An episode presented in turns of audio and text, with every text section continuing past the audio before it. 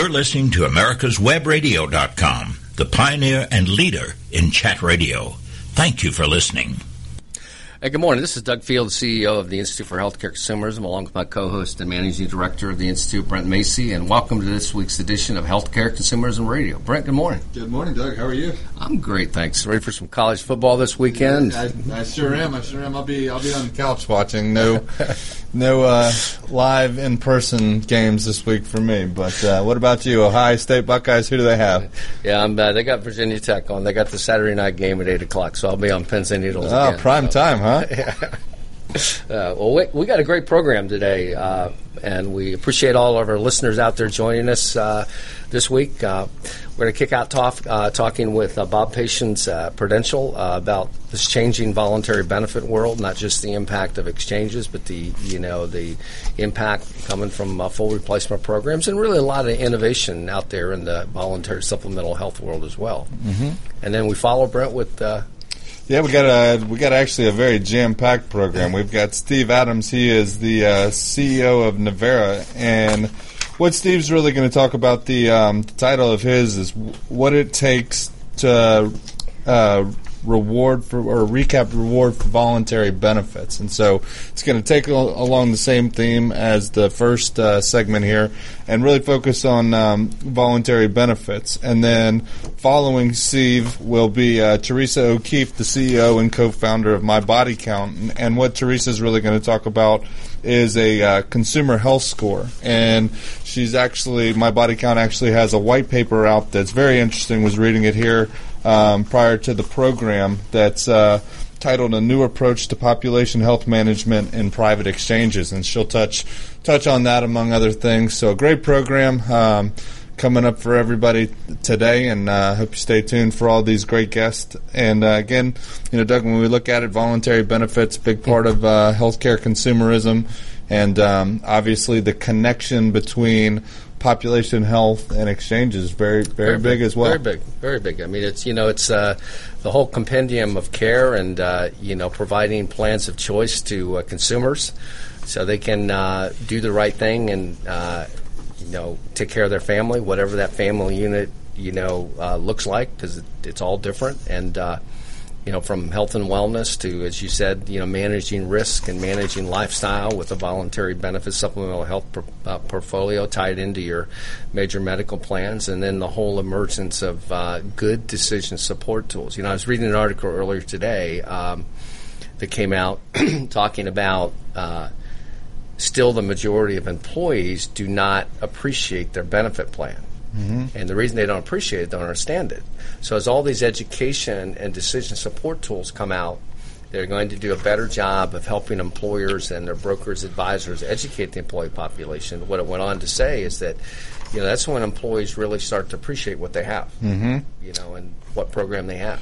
So. Yeah, and one of the, our second guest, Steve Adams, the CEO of Navera there, what he's really, the focus of the company, and I'll let him dive into more of this during the program, but they really provide automated education and decision support products that help individuals and their families navigate the new era of consumer-driven healthcare, and that's that's what we're talking about all day, every day, throughout all of our media properties, and especially this radio program here today. And to everybody out there, it will be touched on in our final segment with the private exchanges and the total population health management piece with Teresa, but the one thing there is we do have PrivateHealthCareExchanges.com. We did do an update to that. There's 165 private exchanges out there. So, again, as we do every week, if you type in all caps IHC radio, you will get discounts to either the monthly or the yearly subscription there, IHC radio, all caps. So, and, send us your feedback, too.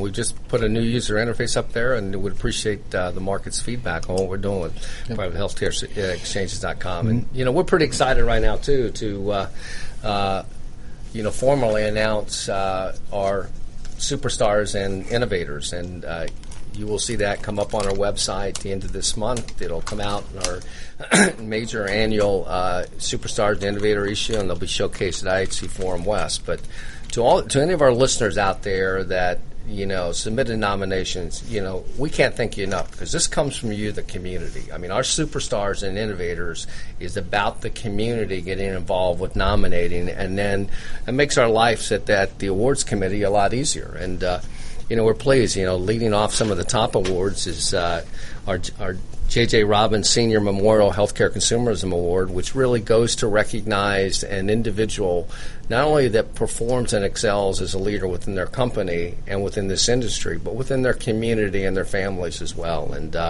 you know, we're really pleased to recognize Chet Burrell, who's the CEO of CareFirst out of Baltimore, a major blue out of Baltimore. Our top 5 CEO Leadership Awards, recognizing individuals with outstanding leadership within their companies in the industry, is Jeff Young at Evolution One, that probably one of the most charismatic leaders that you'll meet in this industry, doing a great job. And we all know what's happened with Evolution One being acquired by Wex and going to take that company a lot higher. Jack Dami, who's the CEO of Hitachi, major employer out west. Very, very innovative leader of consumerism initiatives within his organization. And, you know, as we talk about on this program and throughout and at our events, you know, those benefit leaders within organizations need that CEO's buy-in. You know, without that, it never happens the way it should happen. And Jack certainly is one of those leaders. Mike, that's Eliseo with ANI risk. Easy for me to pronounce, right, Brent?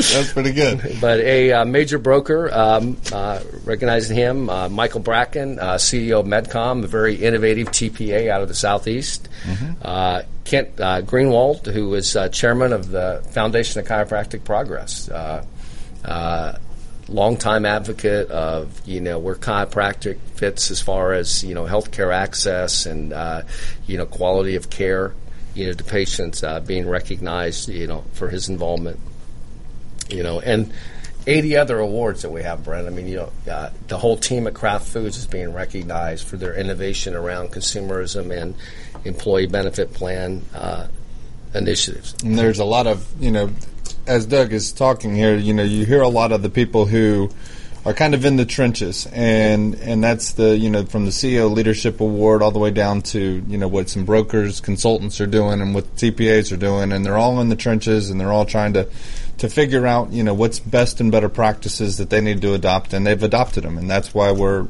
actually gonna recognize them in our annual Healthcare Consumerism Superstars Award issue. That's going to be published the first part of October, and then we're going to be recognizing these individuals at IHC Forum West, which is November 10th through 12th in Las Vegas, and we do still have that $99 Super Saver rate available till Monday. So if you haven't signed up for that now, the rates are going to go up on Monday. So make sure you get the best price by signing up between today and Monday. And a lot of these names you're hearing, you will be elbow to elbow with them.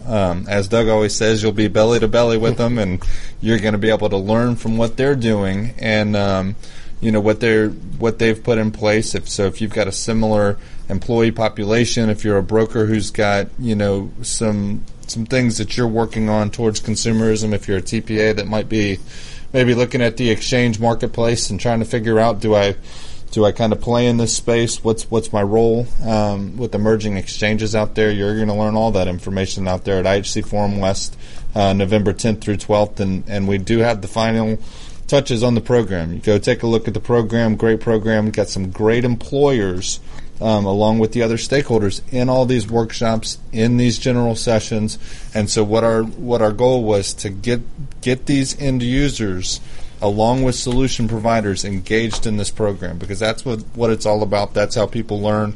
And one thing that Doug we did do as well is we did recognize some industry innovators, and the industry innovators go from GoHealth, which is a private exchange company out of Chicago, which just became an affiliate member with the Institute for Healthcare Consumerism as of yesterday. So we thank you very much, GoHealth, for your support. Another one that just became an affiliate member is Amada Health. Amada Health is out on the West Coast. a great company doing some really good things around health and wellness and diabetes specifically. And so thank you, Amada Health, for becoming an affiliate member of the Institute for Healthcare Consumerism. And if you're a solution provider out there listening to the program as well, if you'd like to become an affiliate member of the Institute, we welcome that conversation. It would align your brand, your executives, and your solutions with the concept of healthcare consumerism. Yep. And, you know, some of the other innovators, Brent, that was a good overview is, you know, Connect Your Care, which has been with us a long, long time. Mm-hmm. Our thank yous out to them. HealthSpark, another innovative transparency player, good affiliate member of ours. Carol Kraft, CEO of Select Account, mm-hmm. Leading HSA provider. Pam Reynolds with Task, one of the leading innovative TPAs in the market. And Veer Getaway, the CEO of Maxwell Health, very, very innovative exchange player in this private exchange space. Yep, great. And all of this, again, is going to be published in October. And then we do multiple things with the issue. It's going to be online on our website, theihcc.com, where you can go and view this issue digitally. We're actually, Jonathan Field and his team are working hard on getting all these write-ups from all these award winners so we can showcase them in the magazine. It's a very well-read magazine. And, you know, one of the things with the solution providers, I was talking to them sometimes yesterday, and you know, the marketing to get in front of some of these top leading companies is pretty paramount if, you know, if people are looking to maybe win some of these companies possibly in the new year and beyond to bring them on as customers. So there's opportunities for that as well.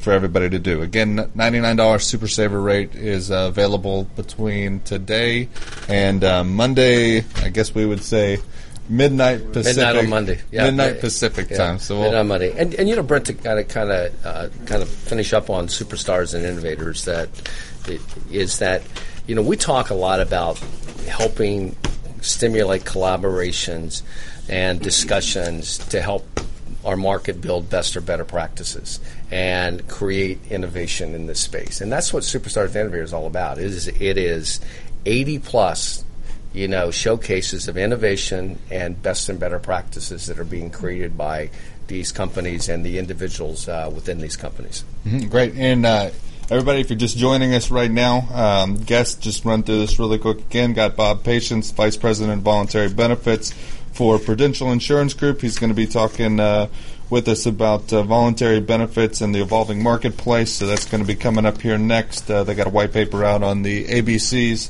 of voluntary benefits, and so I'm sure we're going to dive into that a little bit. Steve Adams, CEO of Navera. Steve's topic's going to be what it takes to reap rewards for voluntary benefits, kind of sticking to the voluntary benefit theme. And closing out the show is going to be Teresa O'Keefe, CEO and founder of MyBodyCount, and she's going to be touching on her white paper that's titled A New Approach to Population Health Management and Exchanges, among other things. So great program lined up for everybody, and hope you are able to stay tuned for that. Again, to kind of go back on it, IHC Radio, if you go to PrivateHealthCareExchange.com, you're going to be able to get the discount there. It's there's a monthly subscription, and there is a yearly subscription. Again, the benefit of the yearly subscription to everybody out there is we update this all the time, and that market is absolutely exploding. So there's going to be updates.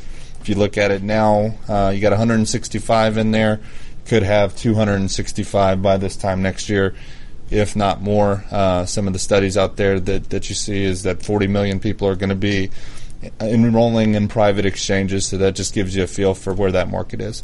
All right, everybody, about to get rocking and rolling with the next segment. Stay tuned for this next segment of Healthcare Consumerism Radio. Hey, everybody, this is Brent Macy, Managing Director for the Institute for Healthcare Consumerism, and you've heard us talk a lot about private healthcare exchanges on the program. For anyone who's interested in listening to this program now, visit PrivateHealthCareExchanges.com and enter promo code IHC Radio for special discounts on subscriptions to the site. Did you miss a show that you really wanted to hear? All of our programs are available for download on americaswebradio.com and on iTunes. You can listen to your favorite programs on americaswebradio.com anytime you like. Solution providers, are you aware of the Institute for Healthcare Consumerism's multiple marketing platforms? You're invited to get a little closer to IHC with our Solution Provider Membership Marketing Program. Through IHC's exclusive Solution Provider Membership, your business gets an all-access pass to engaging your prospects. This membership embeds your business within the Institute, which immediately aligns your company, its solutions, and your key executives with the nationally credible IHC brand, and shows your support of the healthcare consumerism movement as a market-wide solution. And that's just the beginning. Contact IHC's Managing Director, Brent Macy, today at bmacy@theihcc.com. PrivateHealthCareExchanges.com. Have you checked out the only online guide where employers, health plans, brokers, and consultants can navigate private exchange and defined contribution markets? Browse PrivateHealthCareExchanges.com today. The emergence of private health insurance exchanges represents perhaps the most significant shift in how Americans purchase health benefits in years. As employers move their employee population into private exchanges, this trend is on a growth projection into the 2015 benefit year and beyond, according to research published by Allegis Technologies. Visit PrivateHealthCareExchanges.com today to browse our national searchable directory and for Healthcare Exchange Solutions magazine and newsletter. Be sure to submit your listing for inclusion in this groundbreaking guide at www.PrivateHealthCareExchanges.com. That's www.PrivateHealthCareExchanges.com. This is America's WebRadio.com, the best in chat radio designed just for you. Hey, this is Doug Field, CEO of the Institute of Healthcare Consumerism, along with my co-host Brent Macy, and welcome back to this segment of Healthcare Consumerism Radio. And joining us to talk about this ever-changing voluntary benefit world is Bob Patience, Vice President of Voluntary Benefits at Prudential. Bob, good morning. Good morning. Hey, nice to have you on the program, and appreciate you taking time out of your day to join us. Thank you very much, and I want to thank you for giving us the time. Whenever we have an opportunity to talk about the financial well-being of Americans, we relish the opportunity, so I thank you. You're most welcome. I think most people know Prudential, but give a brief background and maybe update on your position in this space, and then let's get into talking about this change in voluntary benefits world. Yes, I'm responsible for developing and executing our strategy around voluntary benefits and around a concept we call financial wellness. So within that realm, you can think about the products that we deploy in the marketplace, as well as the educational materials and supporting tools and so on that come along with being a voluntary benefits player. Bob, I think financial wellness is so important. You know, people talk about stress management, they talk about health and wellness, but sometimes financial wellness is left over at the side, and I think it's very core to the health and well-being of an employee population and their families. And but talk to us about voluntary benefits and its role in helping employees and their families, become more financially well. And that's an outstanding lead, and one of the reasons that voluntary benefits is that the growth is accelerating is an increased recognition by employers that as part of their overall wellness strategy, that financial wellness, how well people are protected from some key risks, is actually essential. An employee in financial distress is going to be an employee who's certainly far less productive, and employees have they also have a paternalistic. Many employers have a paternalistic interest in ensuring that their people are protected. That's actually one of the key drivers today for the growth of voluntary benefits. The other interesting thing that is going on is kind of a longer term trend, but you could put it in the category of competition, and it really takes two forms. So employers face competition from two different perspectives. One is certainly the regular marketplace competition, which across the swath of the American economy is extraordinarily competitive. That puts pressure on costs, including benefit costs. And so voluntary benefits are a very good way to actually offer a robust benefit package while keeping those costs in check.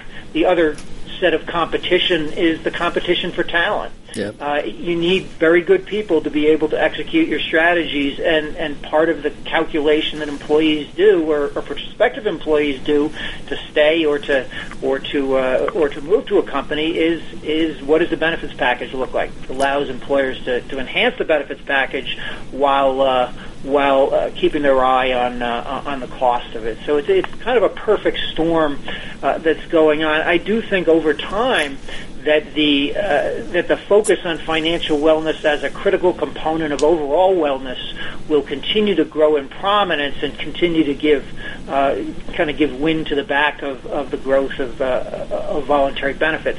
You know, we believe very strongly, based on our research and based on our analyses of some of the populations that we insure, that there are absolutely enormous gaps in protection from some key risks, and that's really the promise of voluntary benefits. Mm-hmm. It's not really about hawking product, it's more about identifying those gaps and meeting those needs. And those needs are not shrinking. They're continuing to grow in a number of areas, and that's why voluntary benefits become so prominent in terms of the marketplace, and in terms of helping employees. At the end of the day, the issue is helping employees get protection from some of those key risks. Yeah, I mean that's well said, and I think the couple points you made from an employer's perspective, I think the retention aspect is going to become ever so important, and where voluntary benefits can play a role. I mean, we've got a skilled workforce shortage in this country, and as the employment rate kind of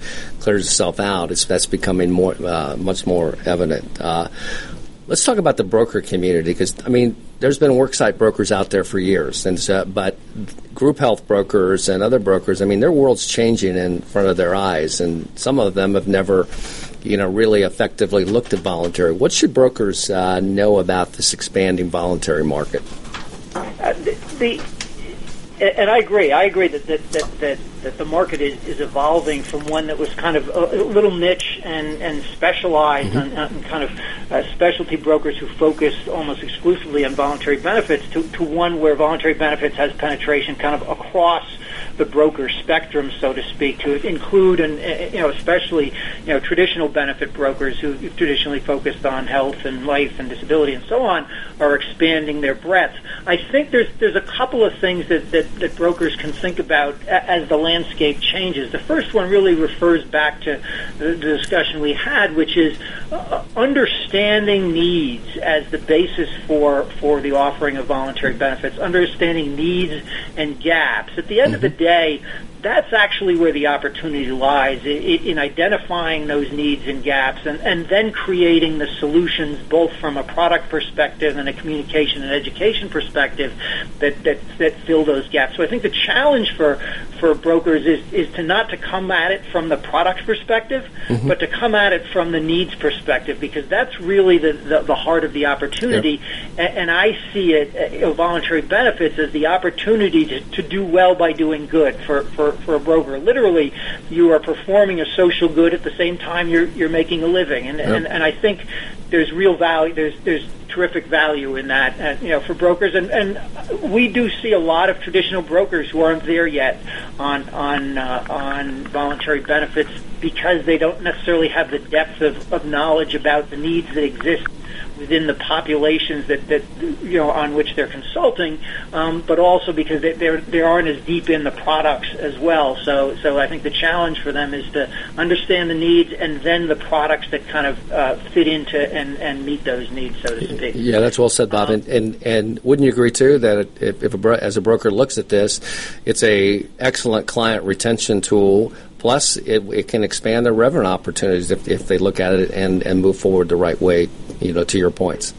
Yeah, there's absolutely no question about it. And the interesting thing is our research, we've gone at the need from two perspectives. We've done external research, which certainly validates the enormous gaps, and I think organizations like Life Insurance Marketing Research Association and so on have done similar research that show the gaps. But what we've also done is we've actually taken the data we have on existing clients and run that through some of our modeling tools and identified gaps within specific mm-hmm. employee populations, and that's the opportunity for brokers. That's their opportunity to deploy voluntary benefits to fill those gaps, and I would encourage them just to come at it from the gap need perspective. You create a much more compelling case. We've found in our discussions with employers that the story becomes much more compelling if you wrap it in the need, the real need. Then it almost becomes, geez, I really do need to help my employees get protected from that need because from that risk because they're exposed. Yeah. And I think if brokers can think about it that way, they'll open more doors. And you're right, it is a revenue opportunity. But again, I would couch it in you can do well by doing good. Yeah. Hey Bob, I don't want to get too far off into product, but I do have a couple questions. I mean, in my experience, disability, both short-term and long-term, is probably one of the most misunderstood benefits. Would you agree with that? One that can cover that gap that most people don't really recognize unless you do a proper job of educating them. We would absolutely agree. In fact, our research shows some interesting things. First of all, our research shows exactly what you said, which is that people do not, the layperson out there, the employee, doesn't necessarily understand what disability insurance even is, what it protects you against. So our research shows that very, very clearly. We did a lot of research around life and disability, and what it showed on life was that they understood the benefit very well. Didn't necessarily know how much they needed, but they got that they needed protection. On disability, they don't even understand what they're being protected against. So that's ripe opportunity for education and targeted education. I'd say the other thing is actually interesting, which we found in some specific research, is that how you position the product and what you call it actually matters. So if you think about disability for what it really is, which is paycheck protection, that's actually a message that resonates with employees. They kind of understand that. Okay, I understand that if I lose my paycheck, this is going to protect me against that possibility. Rather than disability insurance, most people, they say, well, that's not going to happen to me, so I don't need to really worry about that to the extent that they understand it all. But I think the lift in terms of education and communication is much heavier on the disability side than for a product, say, like life insurance and even some of the, the ancillary health products. People intuitively get gaps in healthcare coverage or gaps because of unexpected medical events. They don't intuitively get disability, partially because of the way we've positioned it, but partially because it hasn't necessarily always been communicated, and the education hasn't been there in terms of helping them to kind of get it, so to speak. Yeah, you talk about that a lot, the education role, and so the broker, that education responsibility, the broker. What's the carrier's responsibility around education? First of all, I say education is the key. If you believe like we do that there's an array of unmet needs, the first thing you need to do is to help people understand what those needs, that they actually have a gap. In terms of the carrier, there's several things that carriers can actually do. One of them is to get to kind of the untapped place, so to speak, where one of the biggest deltas is, and that's around life events. So people's needs change as their life circumstances change. So a person who woman who just had a baby and family adding a child, that's a significant life event. Their life insurance needs just changed, their disability needs changed, their health care needs just changed. So I think carriers, because they often have the data that's attached to those events, can be very helpful in working with the employer to communicate in places where we don't have communication today. People will key into, and our research shows, people will understand their needs much better around a life event than they would kind of at some random point during the year. So I think that's something that carriers can help with. The other thing is that carriers can actually help, and we've created some tools to do this, in identifying those gaps. I talked a good bit about, you know, the key here is that we understand where the gaps and the needs are. Carriers have the data that they can analyze to say, listen, here's your population, Mr. and Ms. Employer, and here are where the gaps lie. And I think that carriers can play an important role there in kind of laying out, here's who's adequately covered and here who's not. And then what that does is it leads you to a communication and education strategy that's more targeted than you otherwise would. So the days of the dear employee and everybody gets the same message, I think, are starting to wane, and people kind of understand as benefits becomes a little bit more retailized, for lack of a better word, in terms of communication, that you need to target your messages to different populations because those different populations have very different needs. I wouldn't communicate to a 60-year-old about life insurance the same way I would to a 30-year-old who just got married, and I think that's a role that carriers can play, is working with employers and working with producers to generate the educational materials that will kind of help people to understand their needs in their own context, not in some general context that's generically applicable to an entire employee population. Hey, Bob, I hate to, you know, time. You know, we had time. It's a great discussion, and I want to personally invite you back to another segment because there's a lot to talk about. We haven't even talked about the impact of exchanges. This has been very, very thought-provoking and a very good segment. And I really sincerely want to, you know, thank you for taking the time out of your day and joining us. And so we'll invite you back on, and we'll talk about exchanges and other things on a future program. Sounds great. Thank you again for the opportunity. I appreciate it. All right. Thank you, Bob, very much. And to our audience, stay tuned for the next segment, Healthcare Consumers Radio. Hey, everybody. Brent Macy, Managing Director for the Institute for Healthcare Consumerism. And it's that time again. I want to make you aware of IHC Forum West, November 10th through 12th at the Red Rock Casino in beautiful Las Vegas, Nevada. We do have $99 Super Saver rates now available. Visit our website, theihcc.com, to register. Certification. Do you know why becoming a certified healthcare consumerism specialist is more important than ever in 2014? Adding this specialized designation to your credentials tells employers or your clients that you understand how much our industry has changed and how to navigate that change successfully.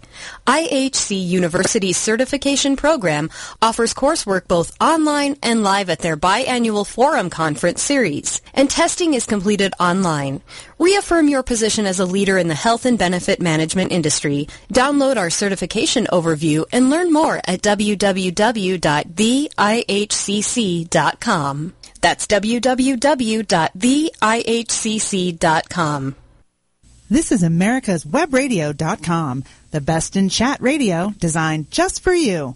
Hey, this is Doug Field, CEO of the Institute of Healthcare Consumerism, along with co-host Brent Macy, Managing Director, and welcome back to this segment, Healthcare Consumerism Radio. And again, we want to thank Bob at Prudential for the segment on voluntary benefits, which leads in very well to this next segment where we're talking about the importance of education and communication and decision support around voluntary benefits and where technology plays a key role. And joining us to lead that discussion is Steve Adams, CEO of Navera. Steve, good morning.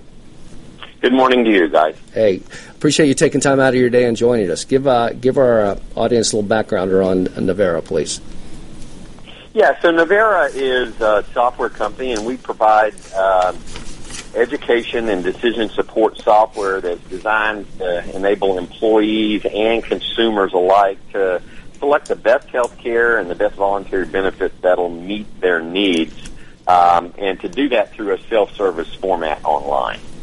Yeah, you talk a little bit about this changing workforce out there, and you know, we were just talking about that on the last segment, and particularly, you know, the technology-oriented workers that are out in the workforce. So talk about the 24/7, you know, capabilities that solutions like yours can provide. Right. So one of the things I think that we need to be clear about in the benefit space is we've talked a lot about self-service over the last few years, but to be honest, we maybe have disappointed our consumers a little bit because we simply often moved paper-based forms to a digital format and made it online and said, Okay, there's your digital forms. They're online 24/7. That's self-service. That's really not self-service from a retail perspective. So when I think we think about the diversity of the new user set, we have to start treating them as consumers, not employees necessarily. And by that I mean they come to the web with a set of expectations that have been shaped by their retail experiences, and there's no reason why we can't deliver the same type of first-class customer experience that they're used to when they're buying all other kinds of retail products.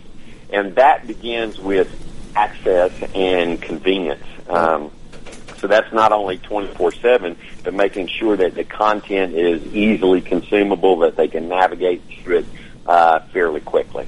Steve, this is Brent. A lot of things, you know, there's a term out there we've been hearing a lot. It's called the consumerization of healthcare. And, you know, I hear a lot of that, of what you're talking about here. And when you look at the voluntary benefit space, in your opinion, what is the benefit of offering voluntary benefits to the workforce?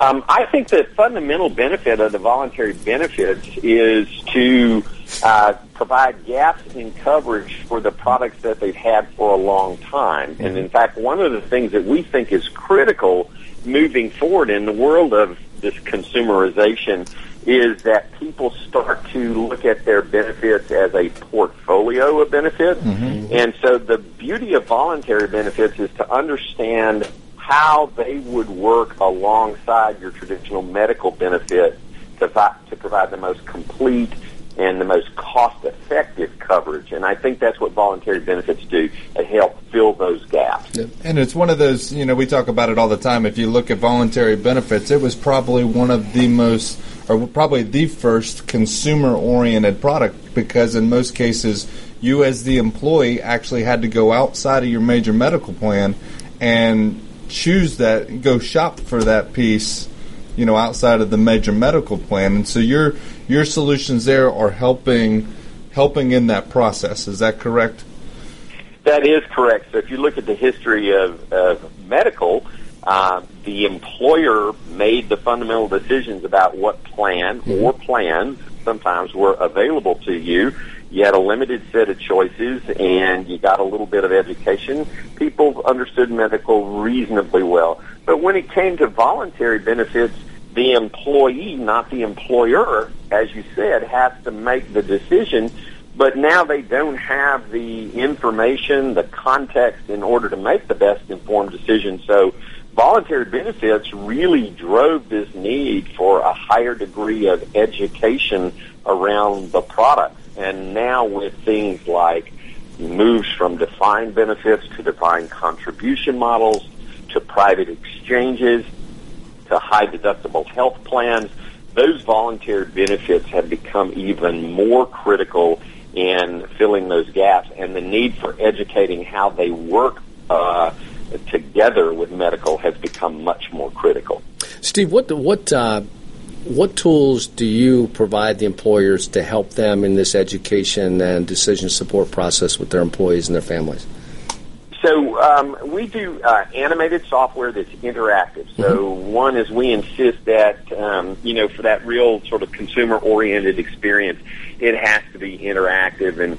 And we've developed these education modules that are animated. We know that with the animation, it gives us the ability to capitalize on certain perception activities of the brain, and so exaggerated items and pairing words and images together, and then taking and often putting a whimsical tone on some very difficult subject. Let's face it, a lot of these benefits are dealing with dismemberment, disability, death. I mean, these are very unpleasant subjects, cause a lot of anxiety, so that whimsy that we bring to the education of removes some of that anxiety and allows them to learn about it. And then the decision support is really making sure that we understand the profile of the user and map that profile to the plans that are available to them. And then I'd say the last thing is and we're insistent that best practice is that education and decision support should be intimately wed together. In other words, I should be making the decision at which my point of comprehension about a voluntary benefit is highest, and that's after I've just been educated on it. All right. Are you offering this direct to employers? Are you offering it through brokers, carriers, a combination thereof? How are you going to market with this? Well, you know, our industry has its complexity in terms of go-to-market. So we do not. The one thing we don't do is we do not market directly to employer groups. We go through channel partners, and our channel partners include carriers, but they also include brokers. They include third-party administrators, enrollment firms who've traditionally done this manually, benefit enrollment technology companies, BEN admin systems, private exchanges. So we use all of those channels and we serve as the front end to the enrollment and benefits administration process in almost every instance. So I would assume, too, that you're following, tracking, talking to the emerging private exchange players.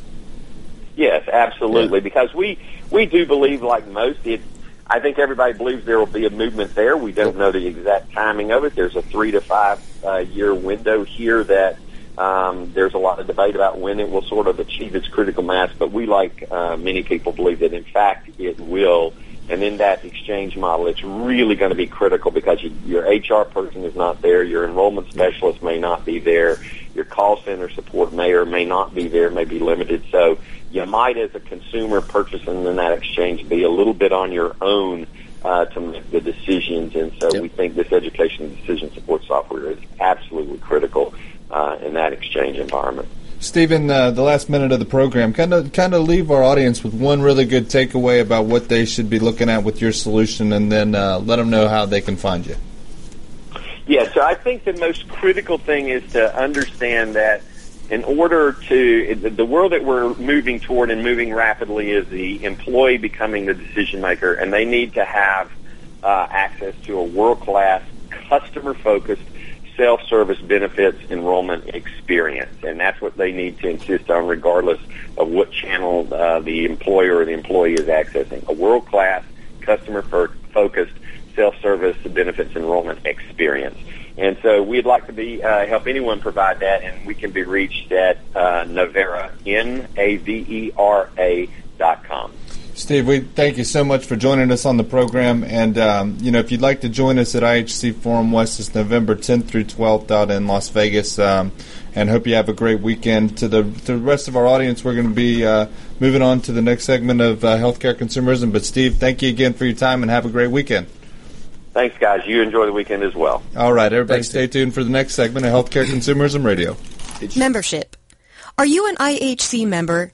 Access to the Institute for Healthcare Consumerism's breaking news, industry trends, expert blogs, and networking with IHC's industry-wide member community. IHC membership puts you at the focal point of the dynamic health and benefit industry, allowing you to join the conversation and collaborate with industry stakeholders and your peers. Your IHC membership includes a subscription to Healthcare Consumerism Solutions Magazine, Healthcare Exchange Solutions Magazine, annual publications Healthcare Solutions Superstars, and Healthcare Solutions Outlook, a free white paper, and much more. Sign up as a free IHC member or $99 premium IHC member today at www.theihcc.com. That's www.theihcc.com. Hey, everybody. Brent Macy, Managing Director for the Institute for Healthcare Consumerism. And it's that time again. I want to make you aware of IHC Forum West, November 10th through 12th at the Red Rock Casino in beautiful Las Vegas, Nevada. We do have $99 Super Saver rates now available. Visit our website, theihcc.com, to register. Solution providers, are you aware of the Institute for Healthcare Consumerism's multiple marketing platforms? You're invited to get a little closer to IHC with our Solution Provider Membership Marketing Program. Through IHC's exclusive Solution Provider Membership, your business gets an all-access pass to engaging your prospects. This membership embeds your business within the Institute, which immediately aligns your company, its solutions, and your key executives with the nationally credible IHC brand, and shows your support of the healthcare consumerism movement as a market-wide solution. And that's just the beginning. Contact IHC's Managing Director, Brent Macy, today at bmacy@theihcc.com. Did you miss a show that you really wanted to hear? All of our programs are available for download on americaswebradio.com and on iTunes. You can listen to your favorite programs on americaswebradio.com anytime you like. This is americaswebradio.com, the best in chat radio designed just for you. Hey, this is Doug Field, CEO of the Institute for Healthcare Consumerism, along with my co-host, Brent Macy, Managing Director. Welcome back to this segment of Healthcare Consumerism Radio. And, you know, joining us is another very innovative company. And there's a lot of innovation taking place in this space. And another example of that is a company called MyBodyCount. And joining us to lead that discussion is their CEO and co-founder, Teresa O'Keefe. Teresa, good morning. Good morning, almost afternoon. How are you? I'm great. Nice to talk to you. And to our audience, we go back with Teresa. Teresa, has been in consumerism space for a while. She was at Connect Your Care for a while, one of the leading platforms in the space. So good to talk to you again. And we're grateful to re-engage with the community after quietly executing for the last couple of years. So this is good timing, and we appreciate the opportunity to talk to you.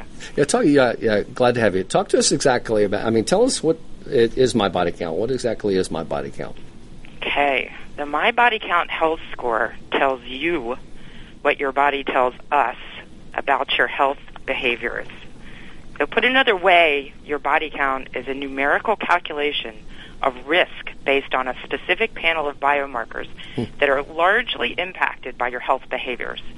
And those include diet, exercise, tobacco use, and medication adherence. So we're really focused on the biomarkers that reflect those behaviors. For sponsors of MyBodyCount, today that's employers and health plans, we act as a health score bureau, connecting consumers to sponsors as they move between employers, health plans, and exchanges over their lifetime. So MyBodyCount is a clinical health score developed by researchers from Johns Hopkins. It's portable to consumers, and in the future will be available direct to consumers through retail clinics and other consumer outlets. Our scores are architected to be web services, so we can be the intel inside other consumer and industry solutions. And we invite everybody to check out their score on our website, mybodycount.com. So the score math is exposed, and there's an estimator tool where you can plug in the numbers if you know them. What spurred this idea, Teresa? I think it's outstanding. I see where you're going. Where did you come up with this concept? Well, I got the idea from a combination of my experience at Connect Your Care and then working as a consultant in the incentive and health management industries. I saw the genesis of wellness with traditional coaching companies and other biometric screening solutions, and these were good solutions, but these solutions were not available in the direct-to-consumer market. And I developed a theory that if a product isn't in the direct-to-consumer market, if it can't stand on its own legs in the direct-to-consumer market, if it's not valuable and frictionless to the consumer, then it's a tough sell to obtain high levels of uptake in an employer benefit program. So we have an intense focus on the messaging around privacy and value to the consumer. That said, today we're going to market through corporate wellness programs and developing commercial products for health plans, but we're keeping a laser focus on the consumer user experience. Teresa, as a consumer, why does this benefit me, and will this be used to deny insurance in some ways? Yeah, thanks for asking that question. Our health score provides a perpetual roadmap to good health. So today it can be used as a currency, and soon we'll be able to show consumers their health care costs. In the future, if they continue the path that we're on, we effectively plan to enable consumers to monetize their health. And regarding the denial of insurance or underwriting, when healthcare reform is fully implemented as it's written or intended, you theoretically cannot be denied insurance or charged more in any marketplace. And if it's repealed or parts of it are repealed, well, the insurance industry, as well as the entire healthcare industry, has spent the last 7 to 8 years going through the machinations of implementing healthcare reform, and it would go into a tailspin. So the healthcare industry, along with HHS, wrote Obamacare, and dismantling it effectively goes up against the entire health industry. Now, when but you look regardless of policy, health plans already know a lot about consumers. If you just take a look at pharmacy transactions, information about consumers is readily known. Regarding employers, we don't give employers PHI, only aggregate reporting. We can conduct non-discriminating outcomes-based programs and not disclose PHI, and I'll talk about those in a minute. But the PBMs and the industry already has lots of information, and I tell people to go to IntelliScript, because if you want to see what health plans already know about you, they already know all of your prescription information for the last 10-plus years. So that's a very good indicator of the types of conditions that you have or health challenges. Now, Teresa, if I'm an employer out there, how can I use MyBodyCount in my wellness program that I offer, and how is MyBodyCount taking wellness kind of to the next level with what you're doing? Well, we have a philosophy that each person needs to find their own path to their well-being, and employers facilitate this through work-life balance policies that enable people to minimize the stress in their lives, like flexible schedules, and provide MyBodyCount as a measure of health. The start to a best practice program involves a MyBodyCount screening and a participation incentive to an account. I'm giving a little plug to CDH World there, a wellness account that employees use for whatever they want, whether it be swimming pool fees or triathlon fees or even a sleep monitoring device like Sense, which I think is awesome. We're just starting to crack the nut on how much sleep affects our well-being. But all of these solutions are the choice of the consumer. And I think that health plans, employers can offer weight loss programs, smoking cessation, etc. But for the rest of the community that's already taking care of themselves, let them have the opportunity to spend an incentive dollars on well-being types of activities. So we're collecting a suite of best practice local and national companies that are generally available to consumers directly, but as recommendations in our program if employers don't have those kinds of incentives. Now, when you look at so the screening and the testing is necessary to get the score, and then what do you say to people that push back on let's say the hassle of getting their employee population screened or tested? Well, I say that your blood doesn't lie. Seriously, as we start rethinking what prevention means and as medicine evolves through the science of genetics, and we start understanding more about personalized medicine, having a biometric screening a couple of times a year will become commonplace and have less friction for the consumer. I can give you two examples why. There was a recent article published about Johns Hopkins cancer researchers called Spotting Cancer in a Vial of Blood. So you can Google it, Spotting Cancer in a Vial of Blood. It speaks to breakthroughs being made to detect tumor DNA in a blood sample called a liquid biopsy. It's absolutely fascinating. So think in the not-too-distant future, if there's a history of cancer in your family, you'll be able to have regular blood tests to detect it long before the symptoms arise. The second thing is that's happening in the industry is testing breakthroughs and testing methodologies where we can just use a drop of blood to get all of the biomarkers that we need. And there's a company out of Stanford that's doing a lot of work in that area. Also, my colleagues at Hopkins work with researchers around the world, and I hear about testing through just a piece of your hair. So who knows, in 5 years, maybe we can use a hair from your arm and a drop of blood and be able to get your body count and know a whole lot about you. That's pretty incredible. So what are your current driving initiatives? What's MyBodyCount up to right now? Well, we've launched phase 2 of score development. We plan to come out with a consumer health score every 12 months or so as science and testing technology evolves, and we can package more biomarkers that fit into the profile and reach a price point for the marketplace. We're collaborating with industry to produce different scores for different populations and usage. So we're leveraging our intellectual property and relationships to become a score factory of sorts. So we're also planning betas with larger populations. So if there's any progressive employers out there that like what we're doing, please give us a shout. We're easy to get in touch with. And we have a lot of news planned for this fall.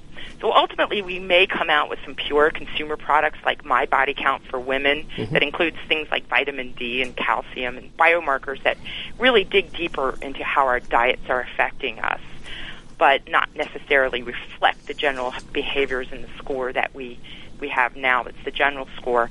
And we're opening up conversations with other institutions for collaboration on content, behavioral science, evidence-based medicine that helps consumers understand the factors that contribute to their behaviors and MyBodyCount.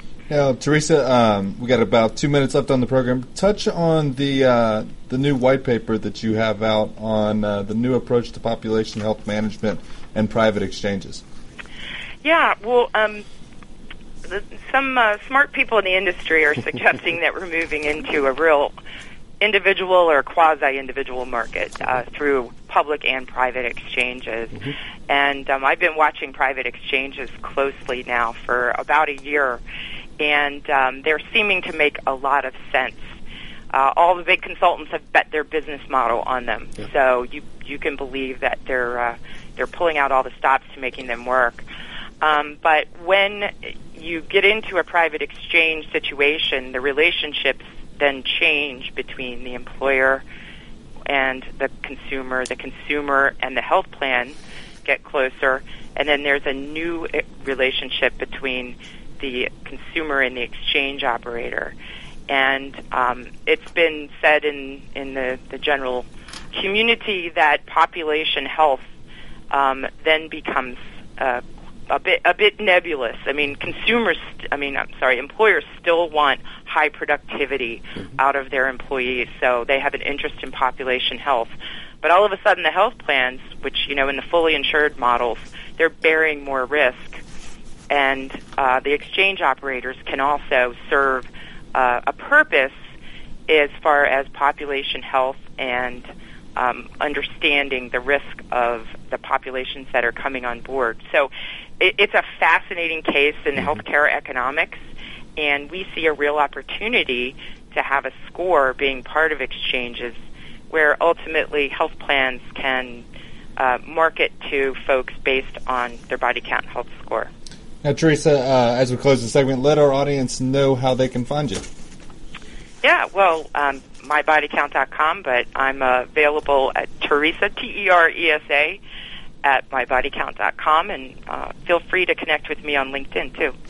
All right, Teresa, thank you so much for joining us on the program today. To everybody out there, again, $99 Super Saver rate for IHC Forum West is going to be closing Monday at midnight, so make sure you take advantage of the low rates. And thank you again, Teresa, and to everyone else, we will talk to you next weekend. Next see you Friday. In Baltimore. Yeah, see you in Baltimore. We'll talk to everyone next Friday on Healthcare Consumerism Radio. Have a great weekend. Bye-bye. Bye. Thanks.